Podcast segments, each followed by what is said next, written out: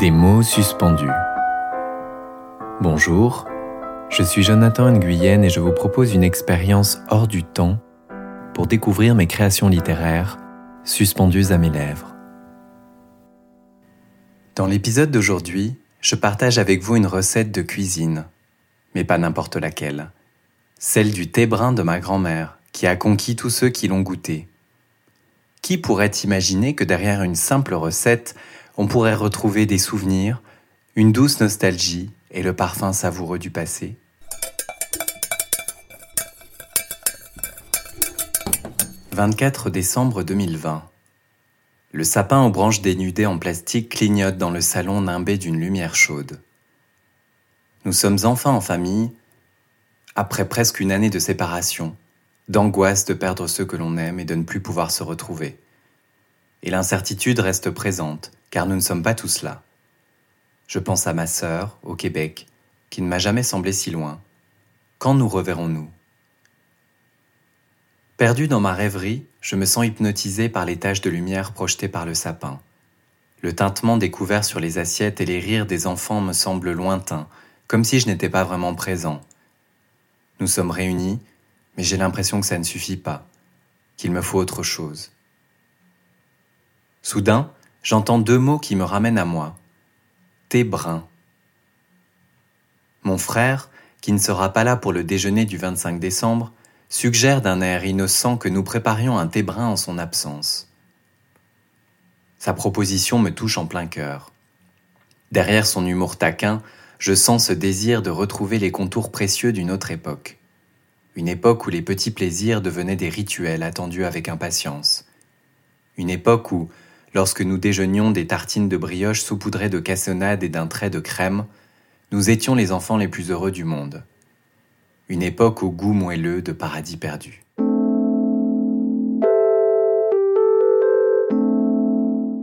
Le lendemain matin, je fais fi des vaines promesses de fêtes sans excès, fi des bûches et des papillotes englouties depuis que je suis chez mes parents.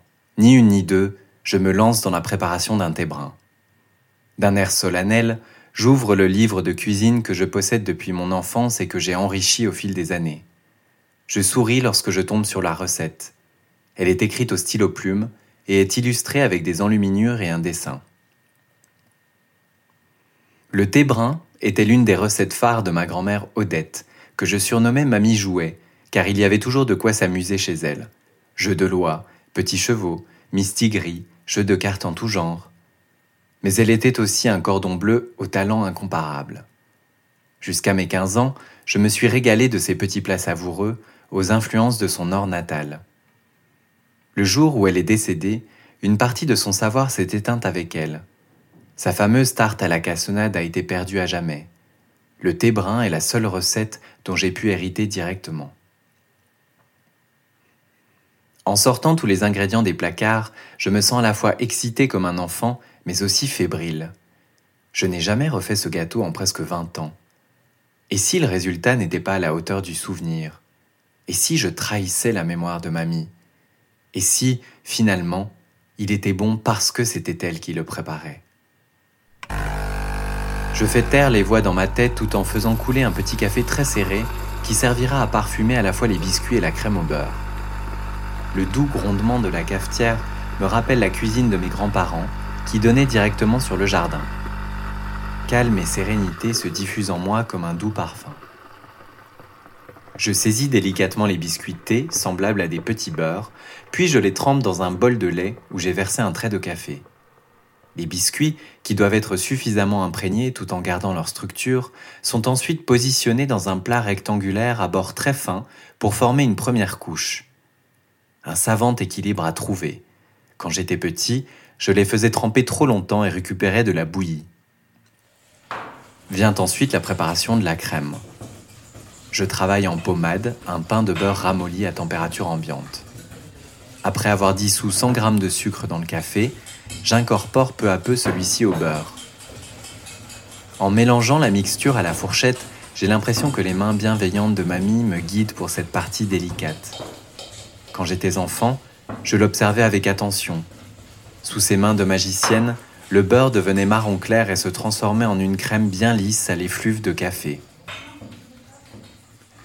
J'étale une couche de crème sur la rangée de biscuits et égalise la surface. Chaque mouvement du plat du couteau est subtil, léger, pour ne pas abîmer la fragile architecture. Puis j'ajoute une couche de biscuits, de la crème au beurre, et je recommence à nouveau l'opération. À chacun de ces gestes, je donne de l'amour, comme mamie lorsqu'elle le préparait aux réunions de famille. Elle l'amenait dans un plat en plastique bleu ciel, toujours le même. Nous savions qu'elle allait préparer ce gâteau, mais nous feignions à chaque fois la surprise. L'émerveillement, lui, était sans cesse renouvelé. Je termine la préparation avec une couche de crème au beurre bien lissée et saupoudre le gâteau de vermicelle en chocolat. Sans ce petit détail décoratif qui apporte couleur et fantaisie, ce ne serait pas le thé brun de Mamie Jouet. Dernière étape, le réfrigérateur pour quelques heures au moins. C'est dans ce temps de repos que le café peut diffuser tous ses arômes au gâteau. Le thé brun nous apprend la patience, le juste moment de la dégustation.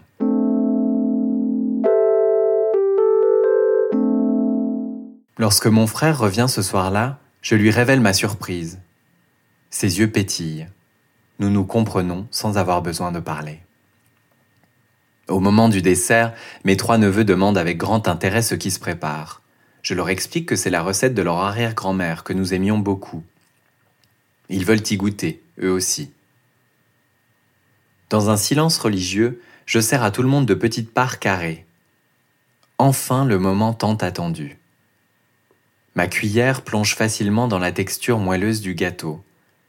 En bouche, l'intensité du café, l'onctuosité de la crème au beurre et la douceur des biscuits imbibés. Mais surtout, des émotions remontent à la surface.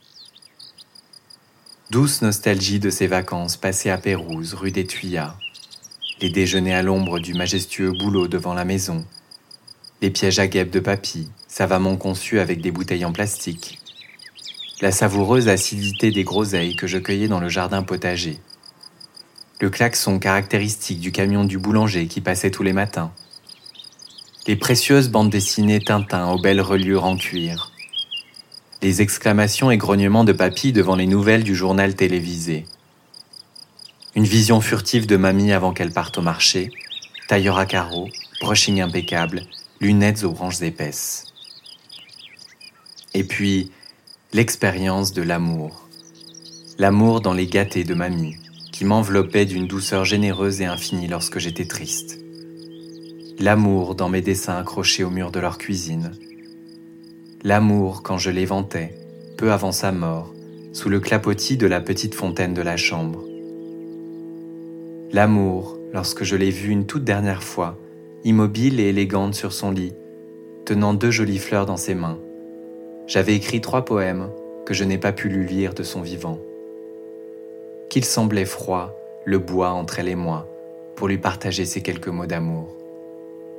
Que nous semblions lointains et proches à la fois, dans cette chambre soudain glaciale.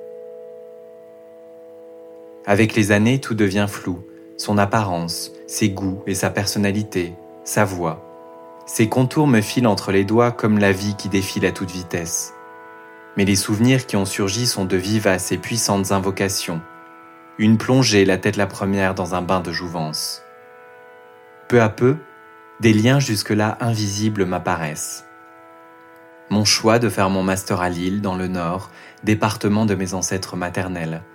C'est Lille ou rien, ai-je alors dit à ma mère pour une raison qui m'échappe.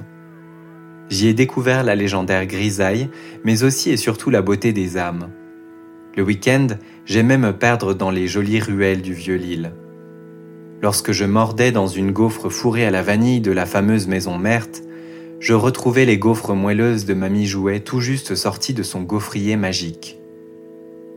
Et puis, mon choix de vivre en Belgique, ce pays de la cassonade qui a bercé mon enfance, ce pays où mon arrière-grand-père est né, ce pays si proche de là où habitaient mes ancêtres. Lorsqu'elle était enfant, ma mère traversait la frontière belge pour aller chercher un cornet de frites et regarder son papy jouer aux cartes au café du coin. À Bruxelles, j'ai habité rue du Canada, comme mes arrière-grands-parents dans leur petite ville du Nord au cœur de l'Avesnois. Les exclamations de ma nièce me ramènent à moi et au présent. J'adore !» s'écrie-t-elle en léchant sa cuillère.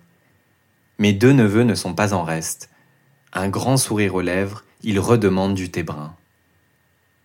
Après 3 générations, la magie opère donc toujours. Le thé brun a le précieux pouvoir de réunir les présents et les absents, de concilier le visible et l'invisible. Il est une toile mémorielle immémoriale. Comme si le temps n'avait soudain plus de prise et qu'à chaque bouchée, Mamie Jouet était là, avec nous, ses enfants, ses petits-enfants et ses arrière-petits-enfants. Je sens que mon cœur enfle, enfle, enfle jusqu'à prendre toute la place dans ma poitrine. Et vous ? Quel est votre thé brun ?